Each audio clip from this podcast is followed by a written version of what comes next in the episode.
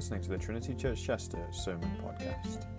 Trinity Church Chester is a new church seeking to reach the city with the good news of Jesus Christ.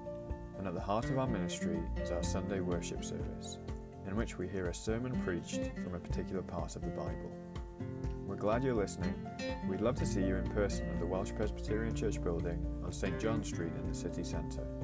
We meet there every Sunday at 3 o'clock in the afternoon, and you can find more details on our website trinitychester.church. Come and join us as we seek to glorify God and enjoy Him forever.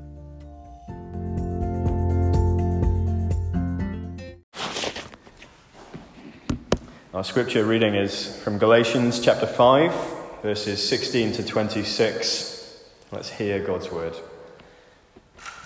But I say, walk by the Spirit, and you will not gratify the desires of the flesh. For the desires of the flesh are against the Spirit, and the desires of the Spirit are against the flesh. For these are opposed to each other to keep you from doing the things you want to do. But if you are led by the Spirit, you are not under the law. Now, the works of the flesh are evident sexual immorality, impurity, sensuality, idolatry, sorcery, enmity, strife, jealousy fits of anger, rivalries, dissensions, divisions, envy, drunkenness, orgies, and things like these. I warn you, as I warned you before, that those who do such things will not inherit the kingdom of God. But the fruit of the Spirit is love, joy, peace, patience kindness, goodness, faithfulness, gentleness, self control. Against such things there is no law. And those who belong to Christ Jesus have crucified the flesh with its passions and desires. If we live by the Spirit, let us also walk by the Spirit. Let us not become conceited, provoking one another, envying one another. Amen. This is God's word. Well, here at Trinity, our summer sermon series is on the fruit of the Spirit, the famous list of nine virtues which we find in Galatians 5, verse 22 and 23. Uh, a virtue, in case you're wondering, uh, such as love, joy, peace, and so on, is not so much something that we do, but something that characterizes us, both inwardly and outwardly. Uh, and today we're coming to the fourth virtue listed by the Apostle Paul. The fruit of the Spirit, he writes, is patience. I wonder what you think of when you think of patience. Uh, whatever it is that comes to mind, I suspect that you don't need much persuading this afternoon that you could use more patience. Most of us, I suspect, when we think of patience, think of areas or situations in our lives in which we lack patience, ways in which we're conscious that we need to be more patient. In fact, just last week, when I was talking to someone on the way out after last Sunday's service, and I said, the next Sunday we'll be looking at patience, uh, her instinctive reply was to say, Well, that's good because I need more of that. Uh, and my instinctive response to her was to say, So do I. So rather than try and persuade you this afternoon that you need more patience, I'm going to assume that you're more than likely already aware that you do. And instead, what I want is for us to be persuaded today that patience is something which is desirable and something which is possible, something which is attainable. That is to say, I want us to leave here today not only aware that we lack patience, but I want us to leave here today with a desire to be more patient people and with the belief that we can be. And so, with that in mind, here are three headings for us this afternoon the value of patience, the possibility of patience and the secret of patience. And we're going to spend a little bit more time on the first. Firstly, the value of patience. The value of patience is that it equips us to live in a world that requires waiting. Now, it's worth having at least a basic definition of patience in mind as we begin. Let me give you a couple of definitions from John Webster, who is a professor of theology at the University of Aberdeen, and he wrote several articles and books on virtue. Uh, here's his first definition of patience Patience is that excellence of character by which, for the sake of some good end, we tolerate difficulties and encounter obstacles to present happiness with equanimity, collectedness, and steadiness of purpose.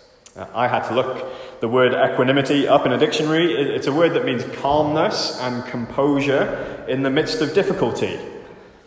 And that's a helpful definition. Perhaps it's not simple enough to keep it in mind, though. So here's a second definition Patience is long suffering in the face of the deferral of things we love and long for. Uh, now, here's what Webster is essentially getting at patience is the ability to wait. And perhaps for a long time, perhaps in the midst of great difficulty, to wait for something we love and long for. Patience, we might say, is at its core waiting with composure. The ability to remain composed and calm and steady when we are not yet in possession of whatever it is we want. Patience is composure, calmness, steadiness, whilst we remain in some way unfulfilled. Now, we know that to be true in our experience, don't we? Whenever we find ourselves lacking patience, when we are impatient, we find ourselves lacking composure. We find ourselves unsettled. It's as though we're in a constant state of fidgeting. And there's an unwillingness to wait for whatever it is that we want to be in possession of, but are not yet in possession of. We're not yet in the house we want, the relationship we want. We don't yet have the family or the family dynamic we want. We haven't yet reached the career level and the salary that we want. As we're stuck in traffic, we're not yet at the destination we want. As we're listening to that awful hold music on the phone, we're not yet through to the agent we want to speak to. And all the while, we lack composure, the calmness, the steadiness that we would have if we were patient. Now, we tend to think that having to wait in situations like those is something that's not only inconvenient, but it's also something that should be overcome. We should be able to overcome it. Now, it's no bad thing, after all, to live in a nice house, to be in a loving relationship, to have a happy and harmonious family. If only those other drivers would be more considerate, the traffic planners more thoughtful, the roadworks more efficient. Waiting, we think, is nothing but an inconvenience. And we're winning at life, we think, when we remove any need to wait for anything, when everything happens according to our plan and according to our timings. But when we think like that, we fail to recognize that waiting always has been and always will be, in fact, a significant part of life in this world. We cannot overcome our need to wait in this life. We see this in several areas. We see it in our experience, first of all, day to day, week to week. Um, David Baily Harned was a religious studies professor, and he wrote a book titled Patience How We Wait Upon the World. And in it, he writes this For all of us, some of the time, and for some of us, all of the time, the experience of waiting remains our daily bread.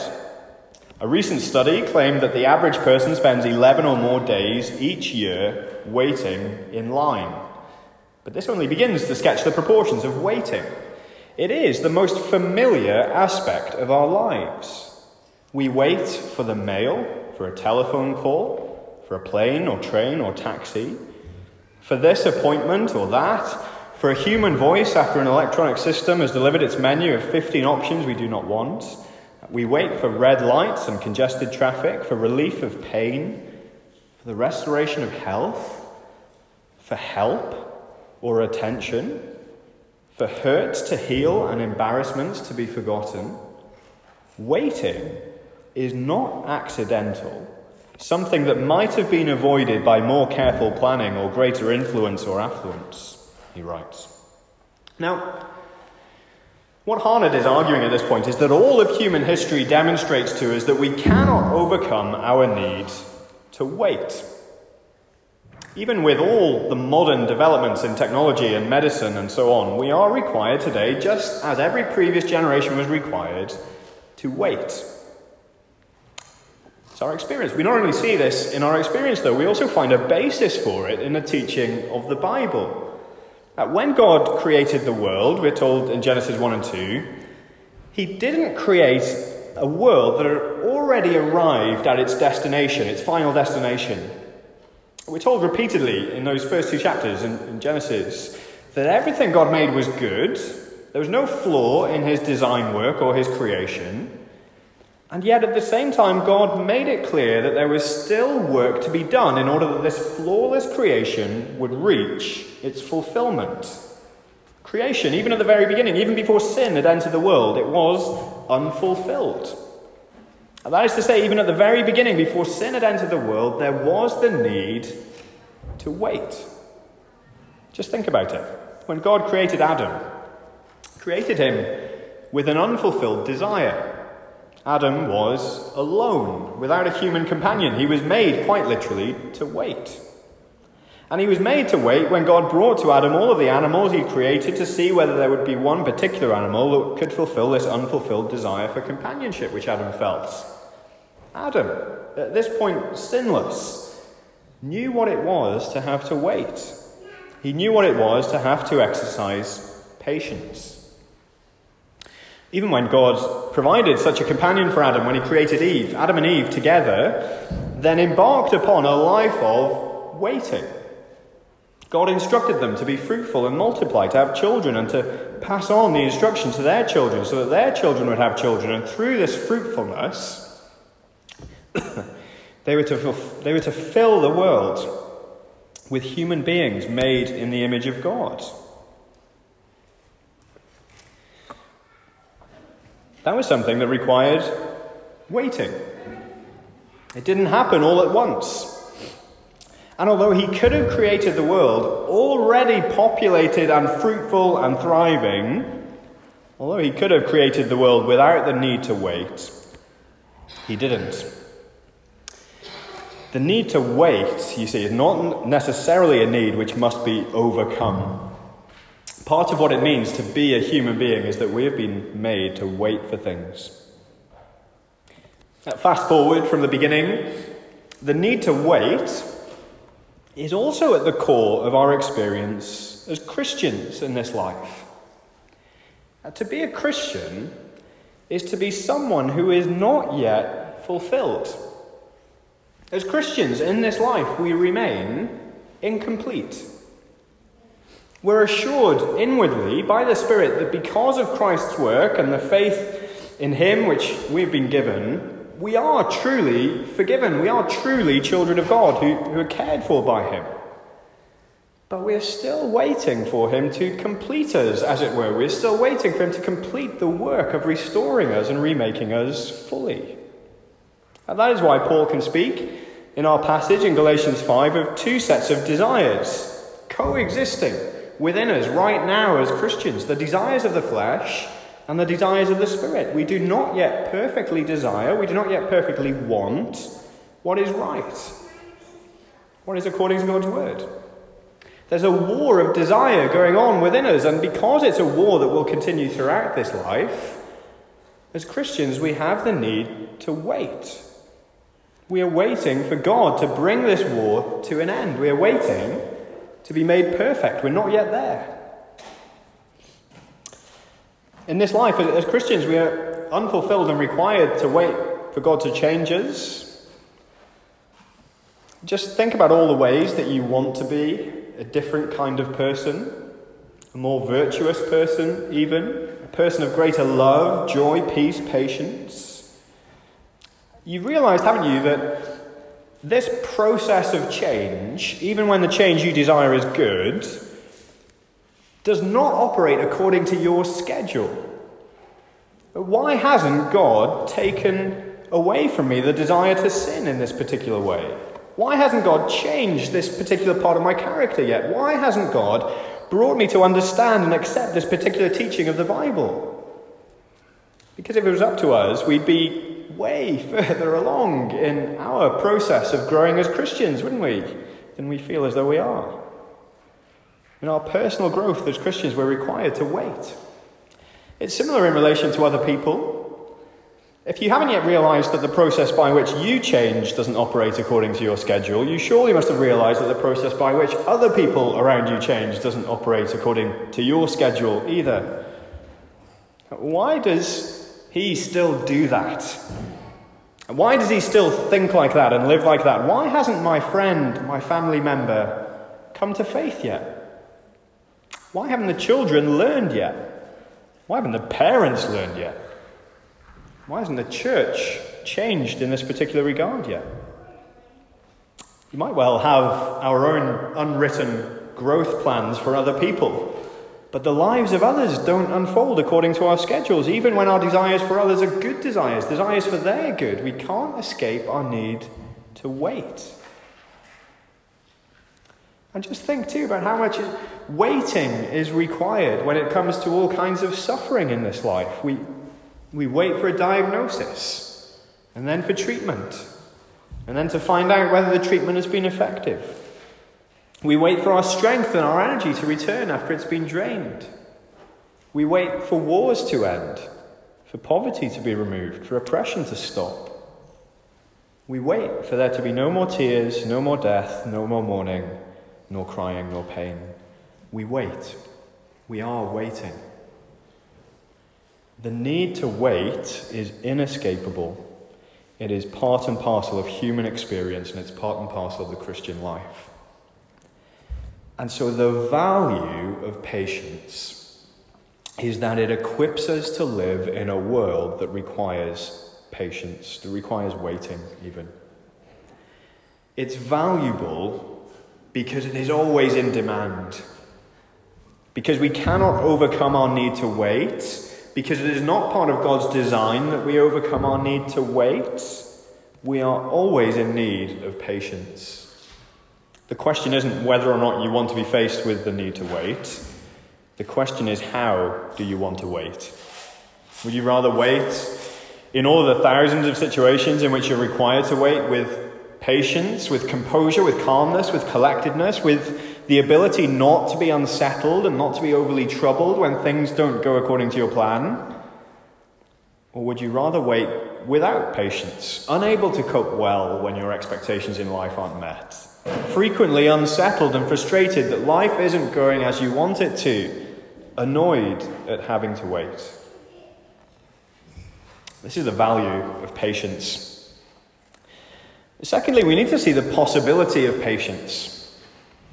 If this is the value of patience, that it equips us to live this life of waiting well, and so if patience is so desirable, how do we get it? How do we grow in it? How do we become more and more patient and less and less impatient in both the day to day situations that require waiting and in the broader ways in which we're required to wait? Well, the possibility of patience is rooted in the patience of God. If we're going to be patient people, we need to recognize how patient our God is.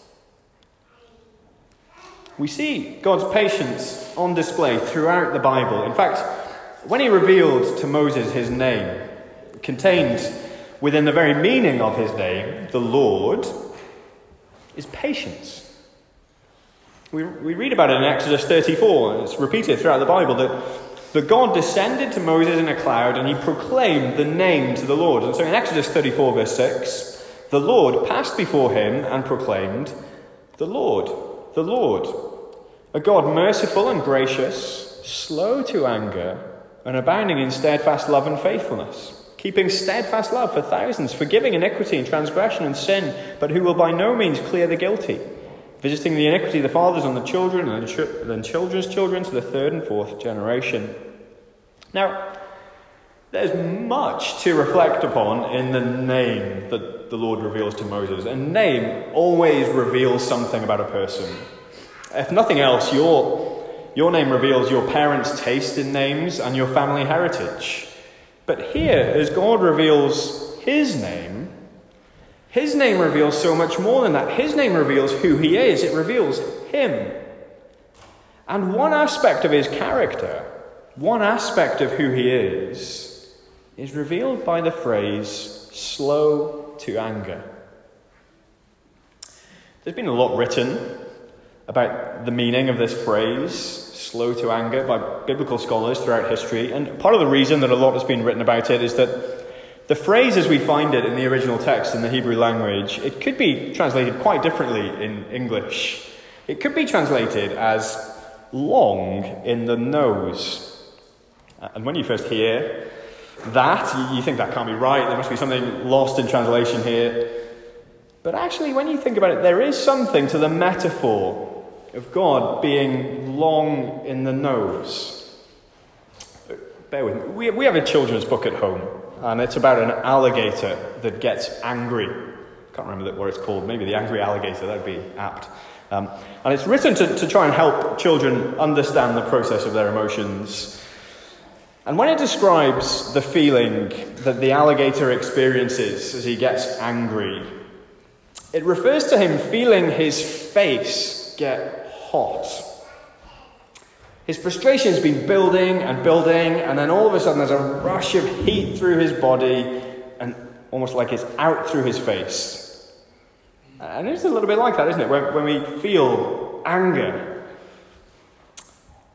Now, this Hebrew phrase, which we could translate long in the nose, it's essentially communicating to us that it takes a long, long time for that heat to reach the tip of God's face, metaphorically speaking. He is slow to anger. There is a slowness to God. It's called his patience. He is always composed, calm, collected. He is unhurried, and nothing unsettles him. And his patience for us is good news. When Adam and Eve sinned against him, which, by the way, was an act of impatience on their part, that is to say, instead of patiently waiting to experience a fulfilled life that God had laid before them, they impatiently sought to find fulfillment a different way. Uh, when Adam and Eve sinned, God didn't press the reset button in a fit of anger and start again with a different creation. But he was willing to patiently wait to bring his creation to the fulfilled life he intended through his plan of redemption. He was patient as he made preparations for his chosen Redeemer, his eternal Son, the Lord Jesus Christ, to come, all through the time of the Old Testament.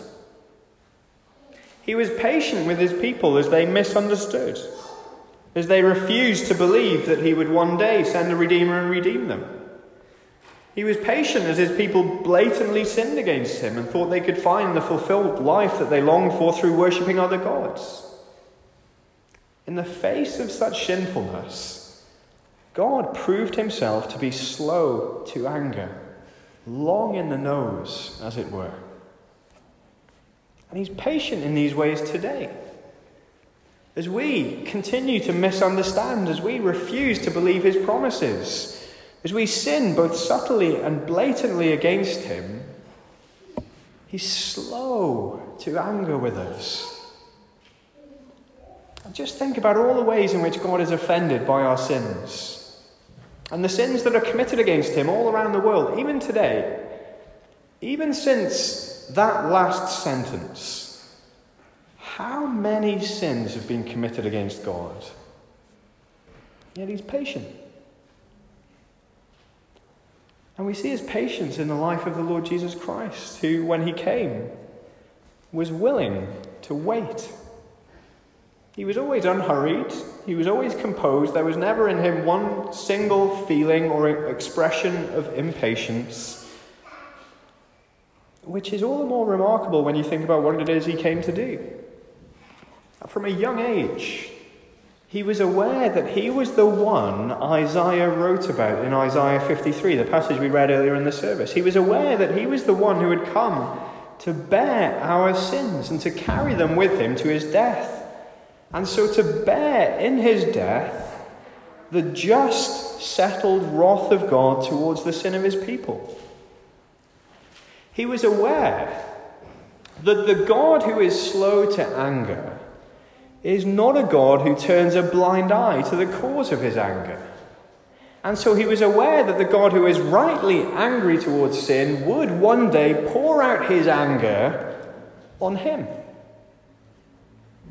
And yet, all the while, knowing this was his destination, he was willing to patiently wait for it. And in patiently waiting for it, he was willing to endure the agony of its anticipation as it loomed like a dark cloud on the horizon for him.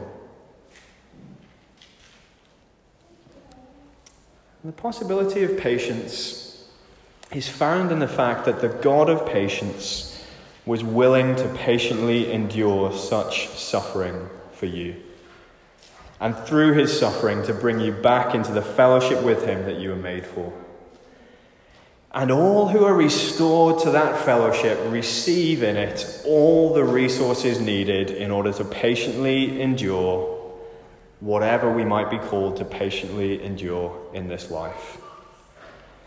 And in enduring patiently whatever suffering comes our way, we are following in the example of the one who patiently endured suffering on a level far beyond what we experience in this life. How is it possible to be patient in this life of waiting? It's possible when you know the patience of God. If that's the value of patience, and if that's what makes patience possible, what can we say on a practical level? How can we practically grow in patience here and now? Well, thirdly, finally, really briefly, here's the secret of patience. The secret of patience is found in knowing that there is something worth waiting for. That's true in all of life, isn't it? We patiently endure our rumbling stomachs because we can smell the dinner cooking. We know it's coming. We patiently endure the aspects of our work that we find tedious because we know the paycheck is coming, so on. The secret of patience for us Christians is found in recognizing that there is something coming worth waiting for. We will not always remain in an unfulfilled state with desires that have not been met, incomplete and imperfect. And the language that Paul uses in his letters, this is our great hope. This is the future that lies ahead of us. It's a future that we can be certain of because it's a future that Christ has earned for us. And it's a future that will become reality when Christ returns and recreates this world as a world of perfection and fulfillment. That's why James writes in James 5, verses 7 and 8 Be patient, therefore, brothers, until the coming of the Lord. See how the farmer waits for the precious fruit of the earth, being patient about it until it receives the early and the late rains. You also be patient. Establish your hearts, for the coming of the Lord is at hand. The secret of patience is found in looking ahead to that destination and in allowing it to influence how we perceive all that we have to endure here and now. Brothers and sisters, One day you will know the fulfillment that you long for.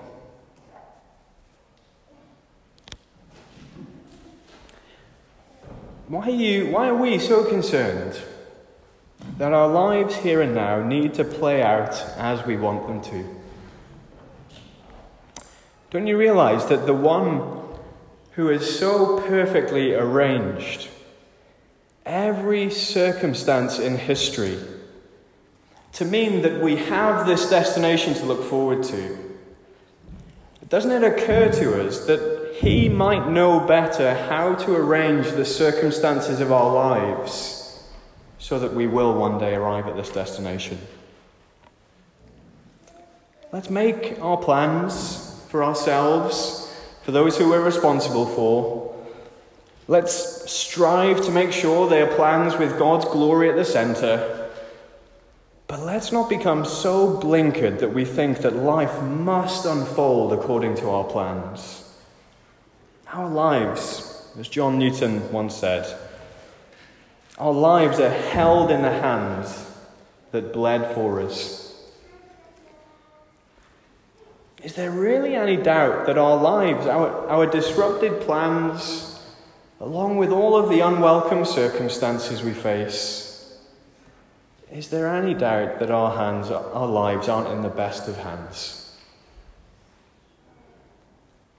To the extent that we take that to heart, we'll find ourselves growing in patience. We can be composed, calm, collected, even in the midst of difficulty. We can be patient because in Christ we are the children of the patient God. And when He makes his wait, He does so only with good reason. We can be sure of that, even when the reason remains hidden to us. Let's pray. Our Father in heaven, we praise you this afternoon that you are indeed slow to anger. We praise you for your great patience with us, willing to wait that we would come to repentance and faith, and so be given this great hope that is ours in Christ. We pray, Lord, that you would strengthen us to live as we wait for this great hope to be realized with great patience, calmness, and composure that speaks of a deep trust in you. We pray in Jesus' name. Amen.